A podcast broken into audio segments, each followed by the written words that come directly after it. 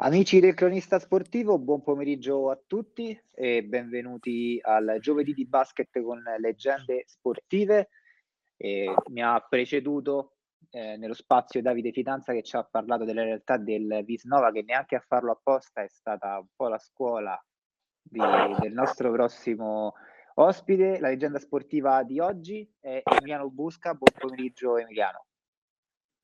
Eh, sì, buon pomeriggio a tutti, mi sentite? Sì, li sentiamo benissimo. Oh, ok, perfetto, avevo paura la prima volta su Telegram, ok. No, no, no, no non Buon pomeriggio a tutti.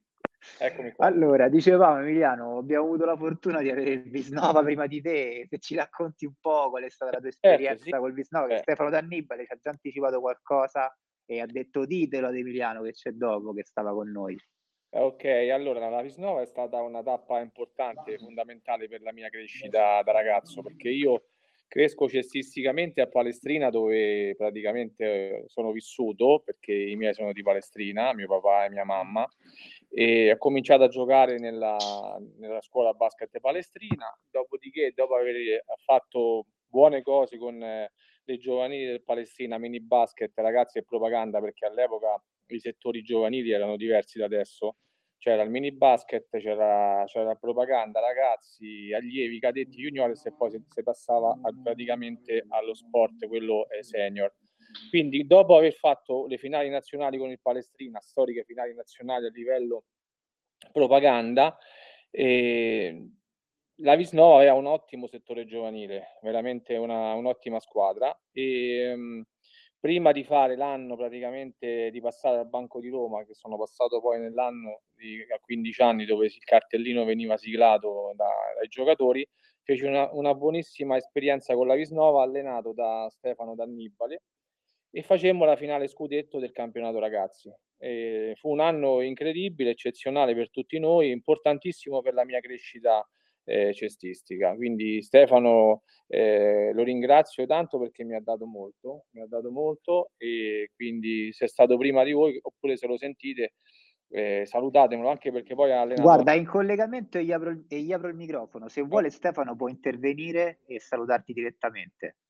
Certo, sono rimasto in collegamento per sentire la voce del mio amico vecchio e nuovo Emiliano, di cui oltre a una grandissima bella memoria del passato, l'abbiamo anche eh, rinfrescata recentemente quando io ho avuto il piacere anche di allenare il figliolo oltre che siamo sempre in, in, sintonia pure con il papà, la mamma, una famiglia alla quale sono molto molto legato in tutti i sensi. Quindi un abbraccio forte a Emiliano che reputo probabilmente il miglior giocatore che io abbia allenato, ahimè, per troppo poco tempo.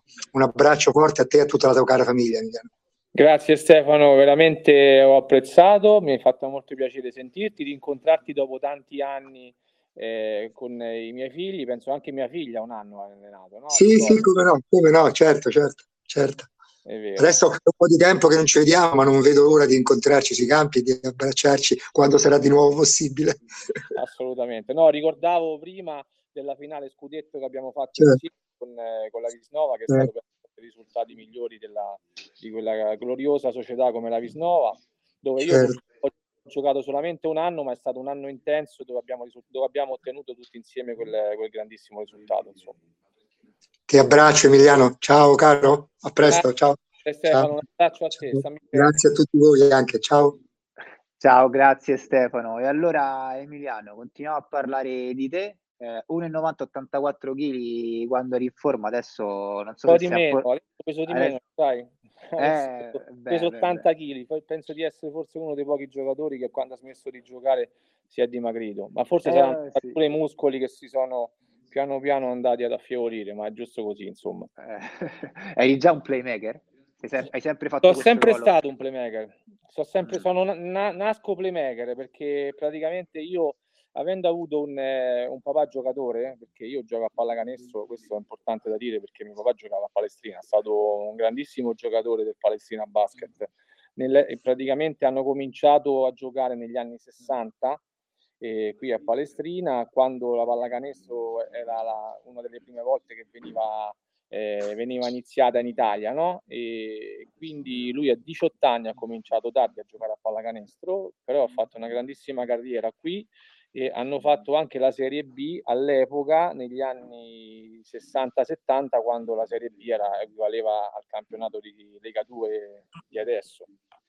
E se posso permettermi, Emiliano, noto che c'è tanto affetto per chi ha toccato Palestrina con le, con le mani di, sia di giocatore sia di tifoso sia di eh, anche disinteressato. Sembra essere una delle piazze più ben ricordate da tutti quanti quelli che insomma ne sono venuti a contatto. Sì, Palestrina è una piazza storica per quanto riguarda la pallacanestro, anche perché è lo sport più importante. E ti ripeto, ecco, insomma, hanno cominciato a giocare ai campetti all'aperto e poi hanno, una, hanno avuto una grande tradizione cestistica. E tutti i ragazzi che poi sono venuti a giocare qui si sono trovati bene, perché qua proprio si respira e si, e si sente la voglia della pallacanestro. Sì, e dopo la parte delle giovanili cominciamo a parlare sì, di parte pro. Prima... praticamente Vai. Vabbè, prima parte Virtus. Come, come sì. ci arrivi? Eh, 87-90, eh, insomma, quali erano le aspettative allora, giocatore? Eh, praticamente cosa succede? Succede che io a 14 anni dopo la Visnova firmo al Banco Roma. Al Banco Roma praticamente eh, comincio la, la, carriera giovanile facendo gli allievi e i cadetti e il secondo anno che sto lì eh, il mitico coach Tito Guerrieri mi vede giocare da ragazzo e mi porta a fare la...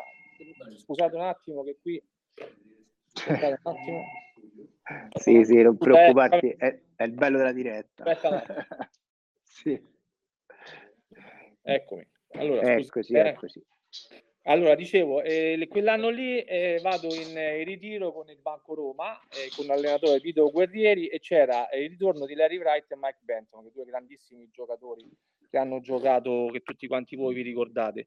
Larry Wright ritorna dopo l'esperienza che ha avuto a, a Udine e io comincio insomma a allenarmi con loro. E quella è stata diciamo la mia prima, la mia prima esperienza da giocatore di, di, di Serie A e ho fatto il mio esordio praticamente quando avevo 16 anni, sostituendo proprio Larry Wright dopo una partita che abbiamo fatto contro eh, la Scavolini Pesaro.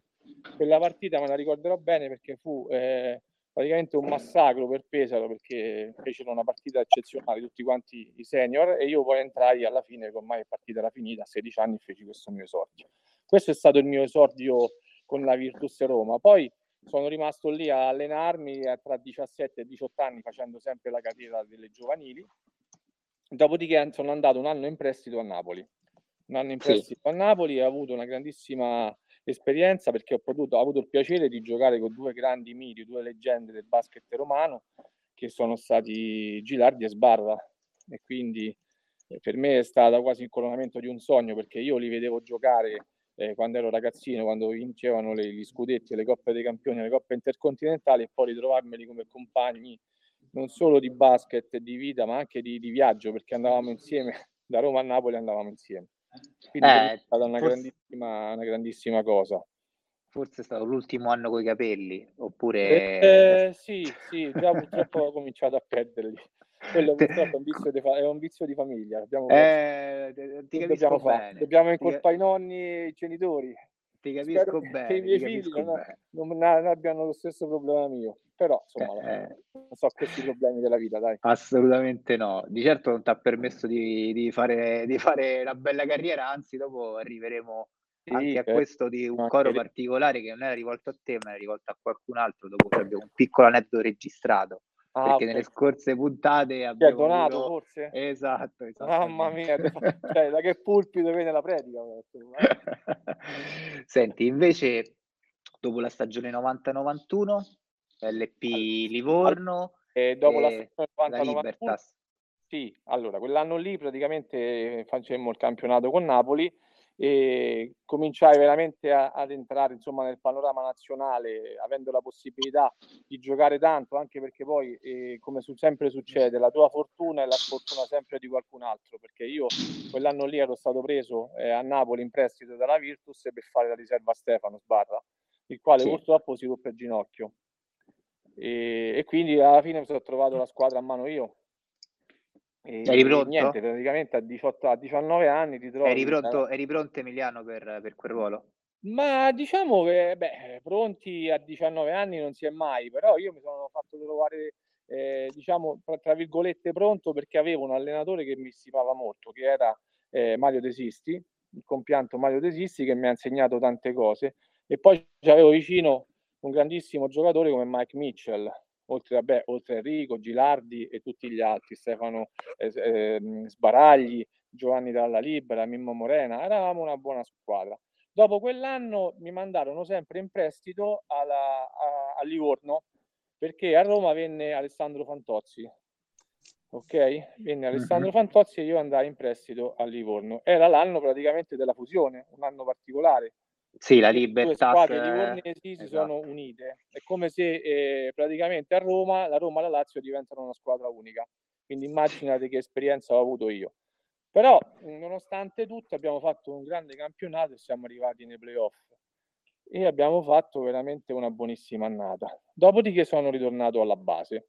Alla base, diciamo che le, le, piazze calde, le piazze calde sono sempre piaciute. Roma, eh, Napoli, Livorno. Livorno era veramente calda. Eh, eh molto, molto. Conosciamo perché un nostro collaboratore del cronista sportivo, ehm, eh, anche lui, lui, lui livornese, eh, ci, racconta di, di, ci racconta molto spesso, oltre le esperienze nel calcio, ma anche quella famosa finale con quel canestro che condannò ah, la, la sconfitta.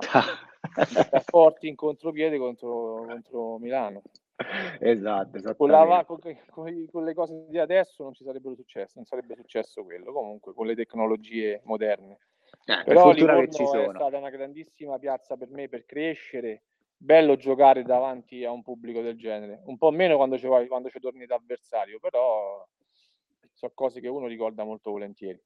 Senti, volevo farti una domanda. Mm, parlando con, eh, con Donato Avenia e anche con Gustavo Tolotti, Gustavo. E, mm, è venuta fuori un po' di insofferenza, diciamo, dal punto di vista personale e di qualità di vita verso Roma in quegli, in quegli anni, nel senso loro dicevano noi venivamo da realtà più piccole, eh, la qualità della vita per noi era migliore in realtà più piccole, invece Roma era praticamente un pozzo eh, senza fondo in ogni, da ogni punto di vista. Tu come, Guarda, come io, io l'ho vissuto in maniera diversa perché ti spiego il motivo, perché io quando sono tornato a Roma vivevo, vivevo a Palestrina che facevo avanti e indietro, capito?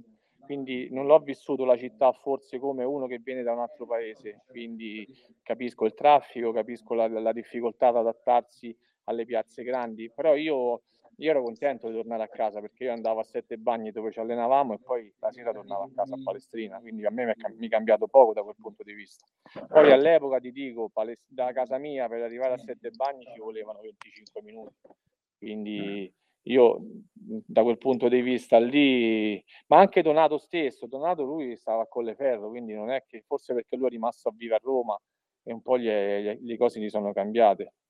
Sì, forse anche perché erano abituati alla realtà della Viola dove praticamente vivevano, si allenavano certo, in, venivano da Reggio Calabria. Sì, in un raggio neanche di un chilometro. Sì, questo, questo ci hanno, ci hanno certo, Roma, a Roma l'ambiente romano per quanto riguarda la pallacanestro è completamente differente rispetto a quello del calcio dove il calcio veramente vivono la pressione tutto il giorno con, eh, con i tifosi, con tutte la, le, le, cose che ci stanno intorno, le radio, le televisioni che vivono di calcio quasi 24 ore su 24. La pallacanestro, noi giocatori di pallacanestro non avevamo queste pressioni, anzi, magari mm. ce n'avevamo un po' di più. Cosa che per esempio ho vissuto in altre piazze perché io ho, gio- ho giocato a Siena, dove a Siena vivono veramente di pallacanestro, più eh, che al Livorno sì, sì. Ci, arriveremo, ci arriveremo dopo perché è la parte, diciamo, finale della tua carriera. Sì, certo. Mentre mi hai citato un compagno di squadra, un ex, Enrico Gilardi, con il quale il 90-91 giochi eh, a Napoli, che dovrebbe essere quello che ti ha affibbiato il, suo, il tuo soprannome. Sì, sì, esatto. Bubu. Perché sì. Bubu? Ma forse perché busca bu bu bu e alla fine è uscito fuori Bubu, credo sia quello, bisognerebbe chiederlo a lui, insomma, Rico poi, cioè, uno da Enrico Girardi accetta tutto perché io ho sempre reputato il più grande giocatore romano di tutti i tempi per quello che ha fatto sia a livello eh, di Roma che a livello di nazionale. Insomma, non ci scordiamo che lui ha vinto l'europeo, è arrivato medaglia d'argento alle Olimpiadi, insomma, lui, lui può, poteva dire qualsiasi cosa, poteva affibbiare qualsiasi soprannome a, a tutti. Poi io ti ho detto, vivevo nella, eh, l'idolatravo questi ragazzi, quindi avendoci la possibilità, ho avuto la possibilità di giocarci insieme e quindi immagina insomma no? la, la sì. gioia. Chi erano più forti, gli americani, i compagni di squadra di, di quegli anni a Napoli e a Livorno oppure eh, quelli che hai trovato dopo a Roma? Mm, beh, guarda, dire che, che erano i più forti, io ho avuto grandissimi compagni di squadra, Roma, Raja, ho avuto eh, tanti giocatori forti, a Napoli ti ripeto Mike Mitchell, che forse è stato uno dei più forti americani ma che, con cui ho giocato insieme, ma anche a Livorno, Jay Vincent, poi anche a Roma ho avuto grandissimi compagni come Obradovic, Stevenson. È difficile fare adesso una, una classifica dei giocatori più forti, capito? Se dovessimo dire che del tuo ritorno a Roma, forse sei tornato con un, atti- con, con un annetto di ritardo, perché potevi portare, eh, diciamo che hai sfiorato no, sì, la Coppa Cora esattamente altri, eh, altri grandi giocatori e quella Coppa Cora cioè che, eh, rimane so, l'ultimo dopo, trofeo di Roma.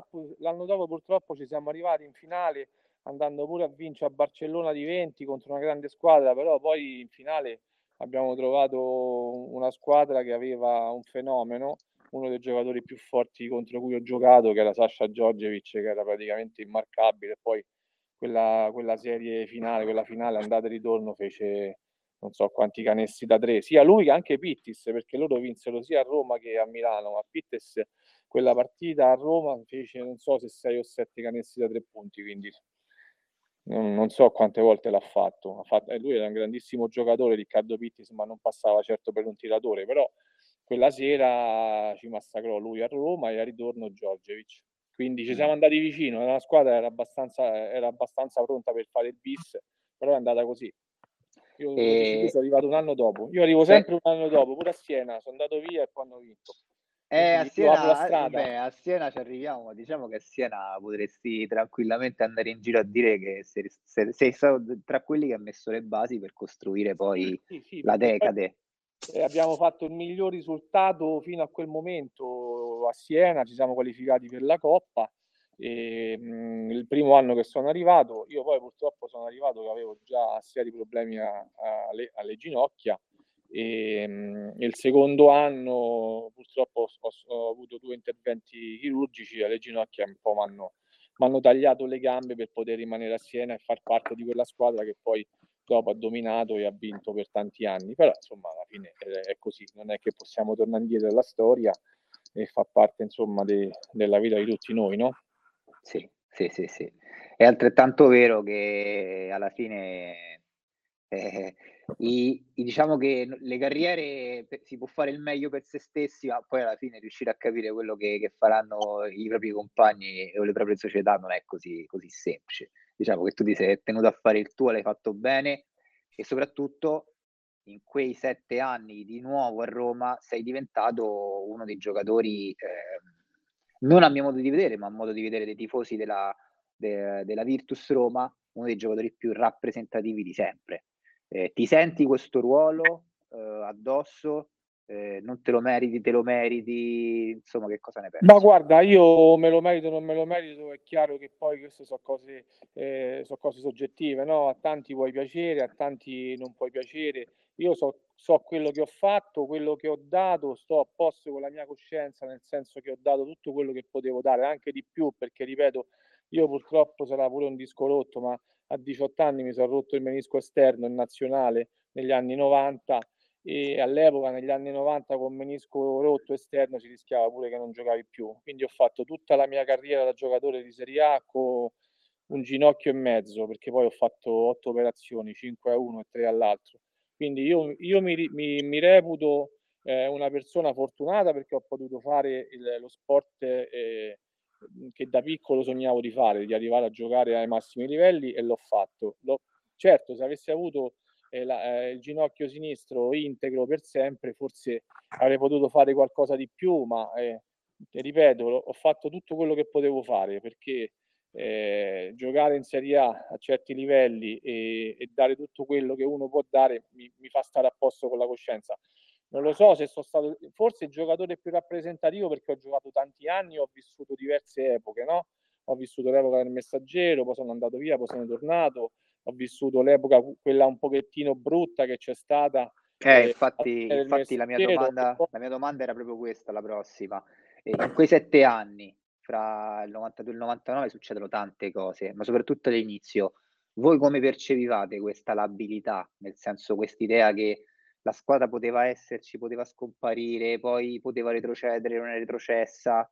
Eh, come cioè, vivevate quel momento? È successo tutto in fretta quell'estate perché noi praticamente avevamo una squadra che doveva tranquillamente posizionarsi nella, nelle zone alte, medio-alte della classifica, invece purtroppo poi ci sono stati infortuni, cambi di allenatori, entri, entri in, un, in un vortice che ti porta a passare, a passare tutto, vedere tutto negativo, un pessimismo generale, perché se tu vedi il roster di quella squadra lì, dice è impossibile che questa squadra qui possa, possa stare nelle zone basse della classifica. Purtroppo è successo e, e poi c'è stata questa, questa acquisizione della squadra da parte di Corbelli, dove noi eh, la maggior parte dei giocatori sono andati via, anche io ero in procinto di andare via, perché giustamente eh, quando le cose vanno male tutti i giocatori sono messi in discussione, poi alla fine sono rimasto con, eh, c'è stato l'arrivo di Attilio Gaia, dove siamo ripartiti praticamente dalle ceneri de, de, della squadra di Roma e con Attilio piano piano siamo riusciti a crearci una nostra credibilità e abbiamo fatto ottimi campionati. E quindi quella praticamente è stata un pochettino, tra virgolette, una rinascita perché si è, passata, si è passati dai fasti del messaggero, no? dove tutto eh, veniva amplificato, dove eh, arrivavano giocatori che prendevano miliardi, dove venivano fatte arrivare cose dall'America, le tute, il pullman privato, l'aereo privato, era tutto, io l'ho vissuto anche se ero già un ragazzo e poi andai via perché ti ripeto andai a Napoli, però qualcosa l'ho, l'ho vissuta no? di quel periodo lì. E poi si è passato a, a, agli anni della nuova Tirrena, della, eh, della Calze Pompea dove le cose erano ritornate più credibili e, e reali e noi ci siamo, ci siamo difesi in quegli anni lì. Abbiamo fatto ottimi campionati, quindi tornando a bomba, ecco, ho vissuto un po' tutti eh, i periodi, no? Quindi è chiaro che poi avendo giocato tanto e, e tanta gente mi ha visto lì per tanti anni, per dieci anni, perché tra sette anni e poi quando ero ragazzo, forse mi, mi, mi riconoscono in questo, ma Roma ha avuto tantissimi giocatori. Io ripeto, quelli che hanno vinto lo scudetto, i romani che hanno vinto lo scudetto, ci metto pure Polesello, eh, sono stati secondo me i giocatori a, ai quali uno dovrebbe dare la, il palmares di migliori. Mm, ho una domanda per te riguardo Attilio Caglia. Sì. È venuto te a dirti ricostruiamo la Virtus, aiutami? Oppure no, è no, una cosa in no, no, no, assolutamente no. Io penso che neanche mi voleva Attilio all'inizio. Ah. All'inizio credo che lui non, non mi volesse perché io ti ho detto quell'anno lì, col fatto che mi ero fatto male al ginocchio, non avevo giocato, avevo iniziato bene la, la stagione, quell'anno lì poi mi feci male al ginocchio, feci una, un problema al collaterale, stetti fermo un mese e quando ripresi non, non riuscii più a, ad avere diciamo, la forma eh, buona per fare un campionato, eh, un campionato di un certo livello. Quindi lui eh, ovviamente voleva ripartire da zero e, e, sicuramente non voleva neanche me. Però poi alla fine sono rimasto perché io avevo un anno di contratto e, e credo insomma di essermi meritato la fiducia sua e della squadra. Però mm-hmm. questo, questo, è normale. Poi è chiaro che se Attilio eh, gli dici se, se, pensi che Busca ha dato tutto per, per la Roma, sì, eh, penso proprio di sì, perché poi ti ho detto io ero uno che non mi risparmiavo mai, cercavo sempre di dare tutto. Forse pure questa mia troppa generosità di giocare anche infortunato mi ha, non mi ha permesso di fare una carriera un po' più lunga, perché smettere a 31 anni, quando sei eh, insomma sì. al top della, della, della forma psicofisica. Eh, della maturazione anche mentale come assolutamente giocatore. Assolutamente no? sì, perché un playmaker matura sempre più tardi rispetto a un altro giocatore. Mm e otto operazioni, se non sbaglio, sì, subito al ginocchio. E tre al destro, sì. Quelle che mi hanno fatto smettere poi quando stavo a Siena. Mm. Purtroppo... E fa parte degli infortuni, fanno sì. parte del gioco, insomma, cioè sì. chi, chi ce n'ha più, chi ce n'ha meno, ma quando fai, quando giochi a certi livelli purtroppo li mette in preventivo, che potrebbe succedere. Senti, la tua, diciamo, delusione, no? Anche per, per, come finisce con Roma era data dal tanto amore, probabilmente Beh, per guarda, questo. La mia è stata una grandissima delusione perché forse eh, in quel momento lì non, non meritavo, insomma, di, per, almeno per quello che, che pensavo io e che pensava tanta gente, perché venivamo da campionati buoni dove abbiamo fatto sempre playoff, dove io ero uno dei giocatori più, insomma, che in quel periodo davo, davo abbastanza. E, essere liquidato in quella, ma, ma, ma è, il, è, il, modo perché poi può finire tutto. Poi, si, cioè, poi entri sempre in un, in un vortice che, di, di, dei procuratori, no? Purtroppo, sì. forse se tornassi indietro, eh, non, non, non, prenderei il procuratore, quello che poi in quel momento lì prendevamo tutti, no? Perché da quando ehm, quella nidiata noi degli anni, degli anni del 71, quella che vincemmo gli europei juniores, gli europei under 22 e i giochi del Mediterraneo, quegli anni lì alla fine era il boom dei procuratori, dove tutti quanti dovevano prendere i procuratori. Forse se, se, avessi lasciato i miei genitori a farmi da procura sarebbe andato meglio, però è andata così, perché ecco, ti ripeto, quando entri in certi, in certi vortici, in certe circostanze, e, non lo so, e, e, e mi mandarono via in maniera un po' così, non dico crudele, però mi sarei meritato almeno che me l'avessero detto in faccia, no, al telefono, tutto qua, però è, la vita, non possiamo farci niente. Quando, sei, quando pensi e speri di finire la tua carriera nella tua città natale dove hai giocato... Finisce in un modo diverso. E finisce in un modo diverso, ci rimani male, ma sono cose che, sono cose che succedono non solo a me, a tanta gente. Quindi... E, ehm, forse le società, e i procuratori e quegli anni eh, ci facevano un po' dimenticare che dietro al giocatore c'era anche l'uomo, no? E io, qui, e io qui mi lego, for- mi lego anche un pochino al discorso di un compagno di squadra che hai perso, che, ci, che si ricordano in molti, che è il giocatore Davide Ancillotto, no? che nel 97 purtroppo durante un amichevole insomma ci lascia e lì è stato forse il momento in cui i giocatori di un certo tipo di basket, ovvero più uomini che giocatori eh, tornano ad essere uomini e, a rendersi conto che de, della labilità anche di, di, una persona oltre che di, che di un atleta. Ma sì, è quello che ci è successo ovviamente eh, ci ha sconvolto, no? perché ti, rendi conto in quel momento sei un ragazzo, pensi di essere invincibile, che, che non ti può succedere nulla, no? specialmente quando hai 24-25 anni dove, dove hai tutto, dove hai eh, la giovinezza, c'hai il futuro nelle tue mani, giochi in Serie A e invece improvvisamente eh, vedi che una vita finisce così, una persona che fino a 5 minuti prima hai scherzato, eh, hai fatto sogni per, per, il futuro, per quello che potevamo fare eh, un domani. Purtroppo è andata così e ci, ci rimette sulla terra, no?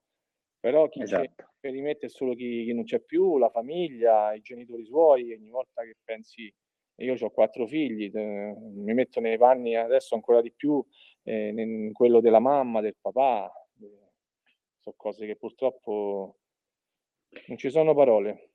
Siamo tutti, siete tutti atleti, siete dei giocatori, ma chiaramente prima di tutto siete, siete degli Assoluta- uomini. Assolutamente, sì, sì.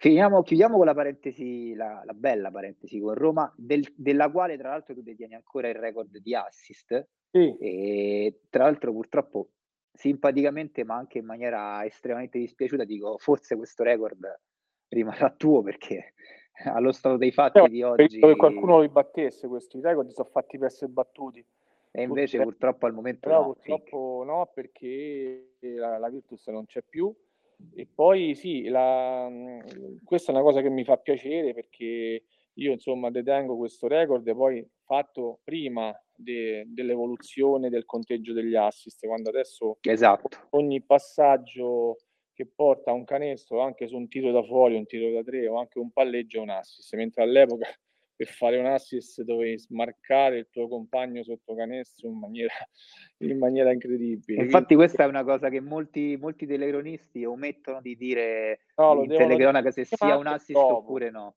Esatto. Prima e dopo.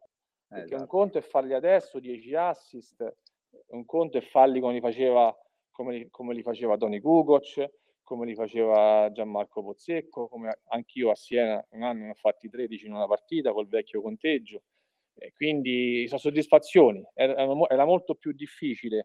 Però forse sai che è successo? L'hanno fatto così perché succedeva che in molti campi di, di Serie A i giocatori di casa finivano, i playmaker finivano con 4, 5, 6 assist quando giocavano in casa e fuori casa no, perché a volte mm. c'era quello che metteva eh, lo, lo, statista che era un po' diciamo a favore dei giocatori di casa. Forse hanno fatto mm. per questo motivo, l'hanno voluto riformare come il modello NBA, dove alla fine non ti puoi sbagliare.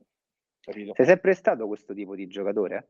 Più per gli altri, vabbè, un play di base no. lo è. Però... No, No, no, perché da ragazzo ero, ero sempre stato un grande realizzatore, uno che alla fine eh, ha, ha, sempre segnato. Poi è chiaro che eh, se vuoi giocare a certi livelli e sei un playmaker, è chiaro che devi essere pericoloso, eh, però devi anzitutto cercare di, far, di, di mettere, di mettere la, i compagni di squadra in condizioni migliori, perché se no non sei un buon playmaker. Capito? Questa è, penso sia una delle cose basilari. Basta nello, vedere. Nello spogliatoio vale ancora secondo te la regola ascoltiamo il coach, ma poi alla fine negli ultimi 3-4 secondi la passiamo al più bravo?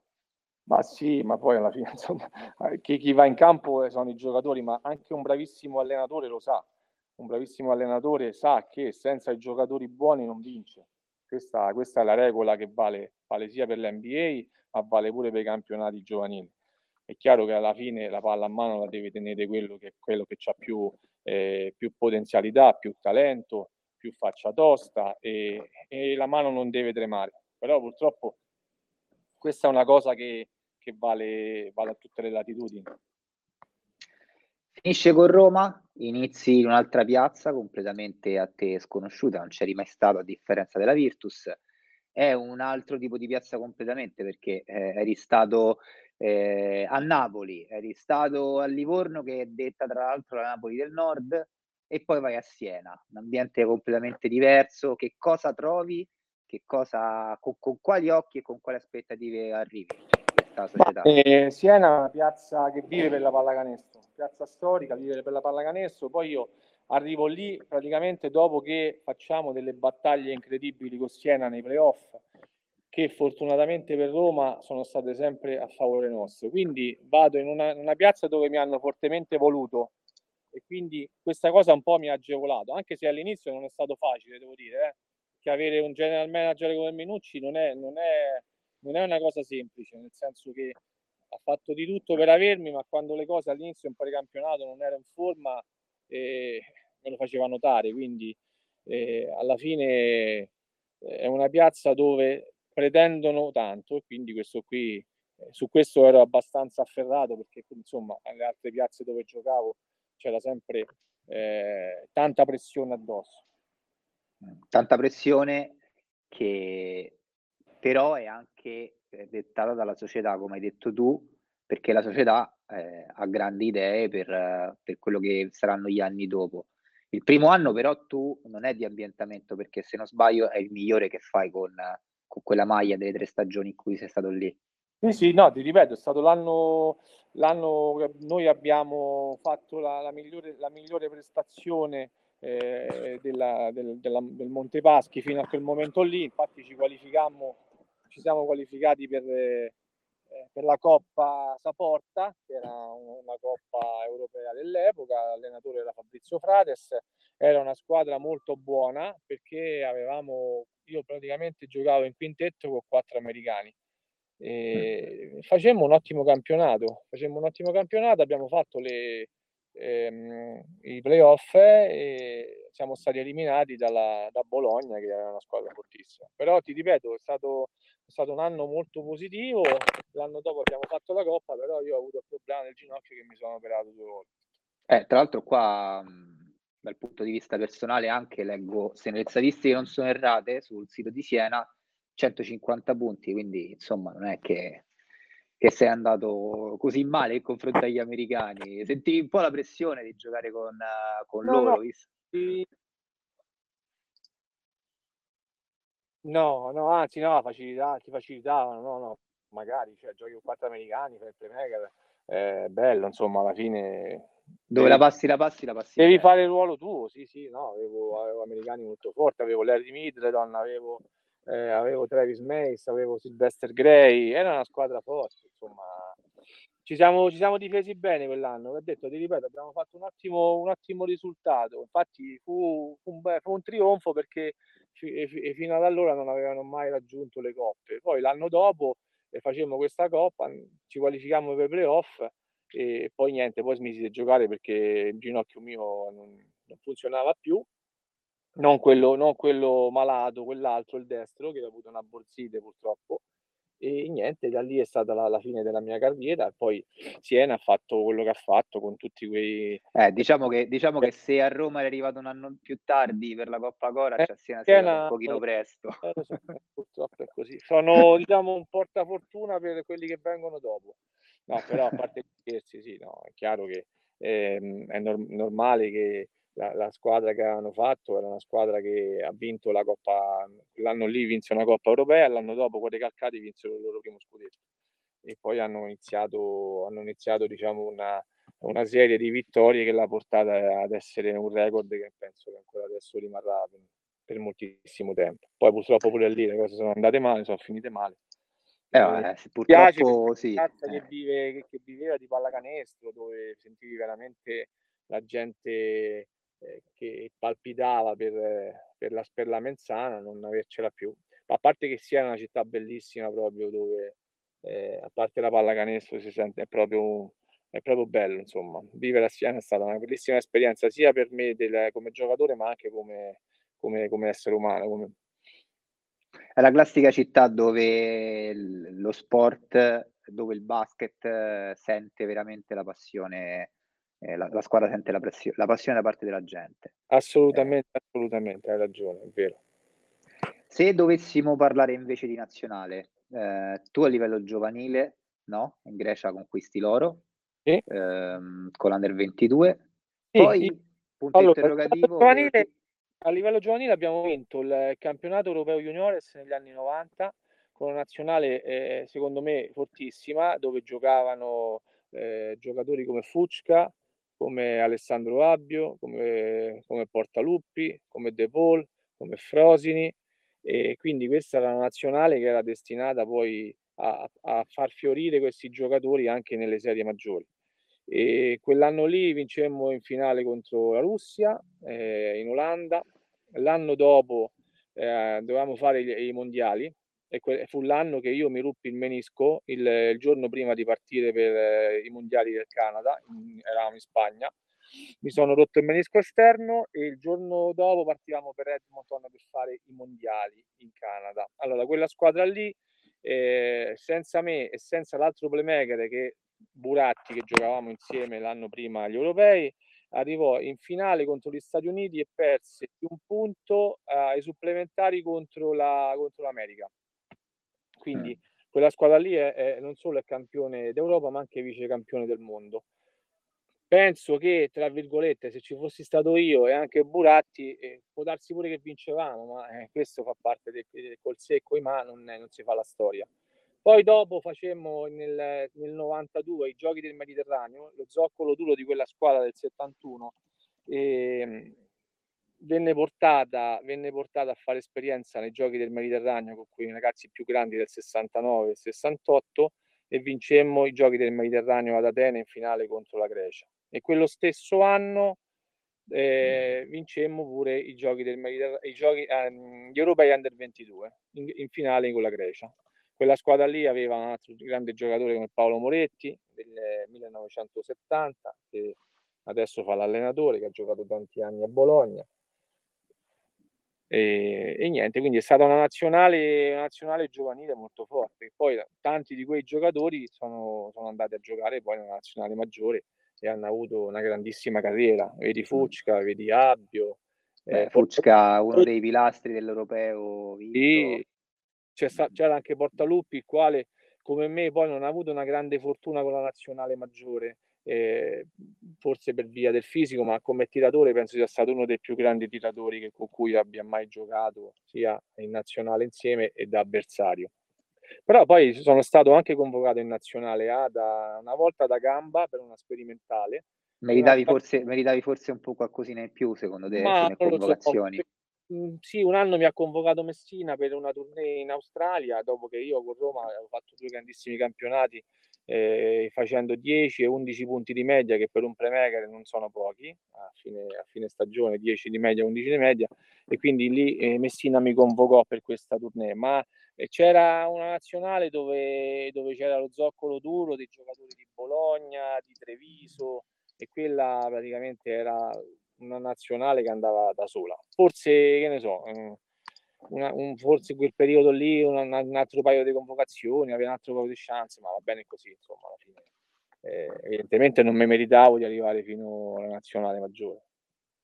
No, è, eh, probabilmente avevi, avevi, compagni molto forti e anche questo perché poi sì. quello come, come detto è stata la base della nostra vittoria più avanti e quindi ma no ma guarda se tu pensi che quell'anno lì l'anno che vinsero gli europei Pozzecco aveva vinto lo, lo scudetto a Varese non venne convocato da, da Bosciatani e alla fine ci stanno queste cose qui di giocatori che potrebbero e meriterebbero di giocare però alla fine gli allenatori fanno altre scelte perché reputano alcuni giocatori più eh, più consoni, più indispensabili a un certo tipo di gioco, ma è giusto così. Poi le scelte non sono facili. Eh. Tanto è vero che poi Barcellona comprò, se non sbaglio, sia Basile che Fucca proprio subito dopo l'Europeo. Quindi... Sì, esatto, esatto. Parlando uh, dei tuoi colleghi, um, diciamo mettendoci in mezzo anche purtroppo i problemi fisici che hai avuto, eh, molti dei tuoi colleghi eh, più che finire la carriera in A, in A1, eh, terminano la propria carriera anche in A2, in B, quella che poi si chiamava una volta B eccellenza, e, insomma in altre categorie. Avresti voluto continuare la tua carriera anche in categorie inferiori oppure avresti smesso comunque? Guarda, mhmm, è una domanda che alla quale non ti so rispondere perché ti ripeto, la il mio sogno sarebbe stato quello di finire a la mia carriera ai massimi livelli. ai massimi livelli, ovviamente intendo in in Serie A1, però poi alla fine, ehm, col fatto del del ginocchio che non ce la facevo più a correre, non avevo non avevo più possibilità di manovra, ehm, ho dovuto smettere. Però che ne sai eh, se poi arriva con una società che ha un progetto buono e vuole crescere, vuole puntare anche su un giocatore di esperienza per poter fare eh, una, buona, una buona Serie A2, una Serie B, perché no? Per carità, ci mancherebbe. Eh. Poi Forse alla... sarebbe stato bello rimettersi la maglietta di Palestrina per finire la carriera anche. Sì, sì, sì, ci hanno provato alla fine quando ho smesso, ma ho detto io col fatto che a 31 anni non, non avevo questi problemi seri al ginocchio, loro mi hanno detto vieni a giocare qui anche con una gamba sola fa la differenza, ma io ho detto ragazzi se non puoi correre la differenza neanche in Serie B la fai, eh? quindi alla fine è andata così, è andata così. E vorrei strapparti un sorriso perché sì. in merito al, eh, al coro che facevano a Donato, Donato che è stato intervistato nella seconda puntata di Leggende Sportive ci racconta questo piccolo aneddoto. Sì. Vado con l'estratto che puoi ascoltare. Sì. Ti faceva ridere il coro che ti facevano e te lo ricordi? Sì, sì, sì, sì. Era, dai, era, eh, controllato che è pelato, vinceremo il campionato, una cosa del genere. Ma pensa, la cosa bella, sai qual è? Che eh. Busca, che era più pelato di me, si metteva a ridere mi piava per il culo, capito? ecco qua. Ah, questa me la paga, eh. Allora, Donato, Donato che io l'ho più provato Donato, no, dai, su, per favore. Eh. Eh, tratto tra Palestrina e Colleferro non c'è sì, ma lui è Colleferino per modo di dire, perché lui è d'Agropoli. Eh, sì, il problema, il problema è che tu, il problema è che tu hai perso peso nel frattempo, ma Donato non ha preso, esatto, l'ha preso. Quindi... Non tocchiamo sto tasto, perché e, ehm, c'è qualcuno che ha preso il tuo posto? Domanda dal punto di vista, soprattutto nella Virtus, negli anni a seguire, secondo te? Eh, bella domanda. Guarda, sicuramente un ragazzo che ho visto negli ultimi anni che poteva prendere il mio posto è, è Baldasso, perché mi piace, mi piace questo ragazzo come gioca, spacciato come me, eh, talentuoso, eh, avrebbe potuto prenderlo, sì, avrebbe potuto prendere il mio posto, però purtroppo eh, diciamo per, per, Roma non esiste più, ma lui sicuramente farà una grandissima carriera. Lo, lo seguo perché mi piace molto come, come, ragazzo, come giocatore. Se dovessi invece parlare di giocatori più forti con cui hai giocato, se mi dovessi fare tre nomi? Ah. Tre nomi, allora. Con cui, eh, poi andiamo quelli contro, perché quelli contro ce ne sono eh, parecchi. Contro è facile. Eh, con, guarda, non vorrei mancare rispetto a qualcuno perché sono stati tanti, però dai, dico Dino Raggia, poi insomma la, la carriera che ha fatto a seguire parla per lui. Dico Mike Mitchell, purtroppo non c'è più, e poi vediamo un attimo chi, chi altro posso... Un terzo che c'è stato a Roma, Vediamo un attimo chi c'è. Mi può aiutare. Beh, anche, anche Ugo Sconocchini all'epoca quando venne era veramente un delirio. Eh. Mm. Però sono tanti i giocatori forti con cui ho giocato. Davide, Ancillotta avrebbe potuto, sarebbe potuto essere il giocatore più forte con cui ho giocato, ma eh, non, non, ha avuto tempo di dimostrarlo. Ci sono stati tanti giocatori forti. E invece ad avversario c'era qualcuno che veramente non, non volevi incontrare? Ah, guarda, allora, eh, da avversario quando ero ragazzo ho incontrato un altro fenomeno che era Vinny Vincent del Negro, che io giocavo a Napoli e lui stava a Treviso, che era veramente immarcabile, un giocatore che non gli davi una lira perché lo vedevi così tutto bello pettinato, entrava in campo e poi faceva due passi, andava su e schiacciava, oppure faceva il resto e tiro da tre, eh, era praticamente immarcabile. Uno di quei giocatori che a fine, a fine partita non sono neanche sudati, capito? Vai a vedere 40 sono tutti belli pettinati, tipo Zanetti quello dell'Inter, li vedi, sembra che sono usciti dalla, da, dal bagno, dalla doccia. Sì, Beh, è un, po', un po' la caratteristica dei giocatori slavi soprattutto, non hanno Beh, espressione, poi, non hanno idea di che cosa stanno facendo. Danilovic, Giorgevic, io eh. sono, io, per me la razza, quella jugoslava della pallacanestro, è la, della, della ex Jugoslavia, per me non hanno rivali, non hanno rivali dal punto di vista di, eh, di carattere, di forza, di determinazione. Eh, eh, tra, devo, devo, devo, anche dirti che qui su Telegram ho visto la tua, la tua, immagine di profilo e quello che penso siano dei tuoi figli è la, la maglia di Luca Doncic, quindi forse... Sì, i miei figli sì, sono molto attenti a, insomma, gli piacciono i giocatori forti. Ecco, Doncic è un altro esempio, anche se lui già è più... Gli sloveni, gli sloveni sono forse meno come dire, eh, rispetto ai croati e ai serbi, no? Eh, non, non, per quanto riguarda la, la cosiddetta cazzimma, quella lì che hanno dominato, hanno dominato, il mondo. Se tu consideri quello che era la, la ex Jugoslavia, eh, eh, diciamo che sono passati anche, ve- beh, anche 25 anni della Grande Guerra e probabilmente... I Pedro, Drasen Pedro è stato uno dei giocatori più forti mai esistiti, ma sia a livello europeo che a livello... A livello europeo proprio il numero uno in assoluto, penso che possa mai fare quello che ha fatto lui, e, ma pure a livello mondiale, insomma, se, se, non fosse morto sarebbe diventato uno dei più grandi giocatori dell'NBA. Per cui ecco, io... uno ho cresciuto con quel mito, io sono cresciuto col mito della Jugoplastica, con Tony Kukoc, eh, Dino Raggia, eh, che facevano, che vincevano le coppe dei campioni da ragazzini, e che, che gli vuoi dire? Troppi paesi assieme, però, se vogliamo essere, se vogliamo essere pignoli, nel senso però, era come se mettessimo insieme l'Italia, la Spagna, la Francia e, e provassimo a fare una nazionale. Eh, lo so, però loro considera che, che quanto, quanto, era piccola la, quanto era piccola la Jugoslavia, la Serbia, cioè alla fine non è che sia, cioè, sia questa, questa, grandezza di, di nazione, eh?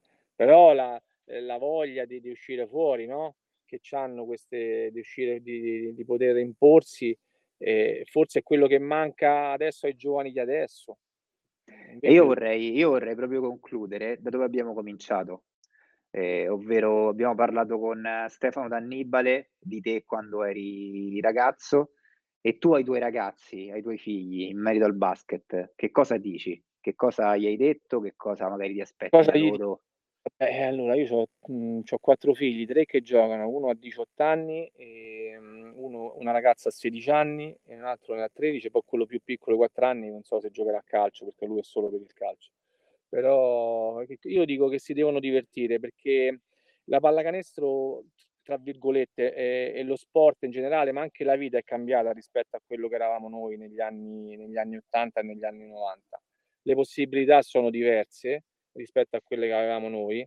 Allora, o sei un giocatore, faccio l'esempio, un Luca Doncic della situazione, e poi dove vedi veramente che c'è il, il, campione che esce fuori e quindi è sicuro che, che va, a, va, a, fare questo come lavoro. Per il resto, se vedi che c'hai ragazzi normali che si divertono, dico solamente che devono andare in campo e lo sport deve aiutarli nella vita soprattutto a stare insieme ad altri ragazzi e tenerli lontano dalle distrazioni di una vita che è un po' complicata. Questo gli dico sempre che devono andare a giocare per divertirsi, stare insieme agli altri ragazzi e poi, e poi, e poi vedere insomma se, se, sono bravi e dimostreranno di, di valere e oh, nella vita non, tutto, tutto è possibile, no?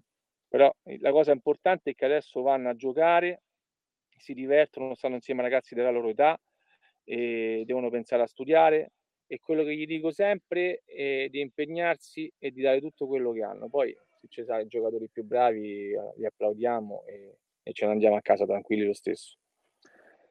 Io ti ringrazio Emiliano, è stata una bellissima chiacchierata. E, Ma è mm, un piacere mio, grazie mille. Leggende sportive per oggi si chiude qui. Ricordo a tutti i nostri ascoltatori che possono seguire la puntata se, se la sono persa, come quella degli altri format su Spotify eh, sul canale cronistasportivo.it. Da parte mia è tutto, un rimando a fra dieci minuti per il terzo format di eh, questa giornata, ovvero Talent Scout, condotto da Cristiano Simeti che ci illustrerà Luigi Ciminella, classe 99 del Meta Fornia. E dunque, eh, buon pomeriggio a tutti e alla prossima settimana per leggende sportive per quel che riguarda lo spazio del basket.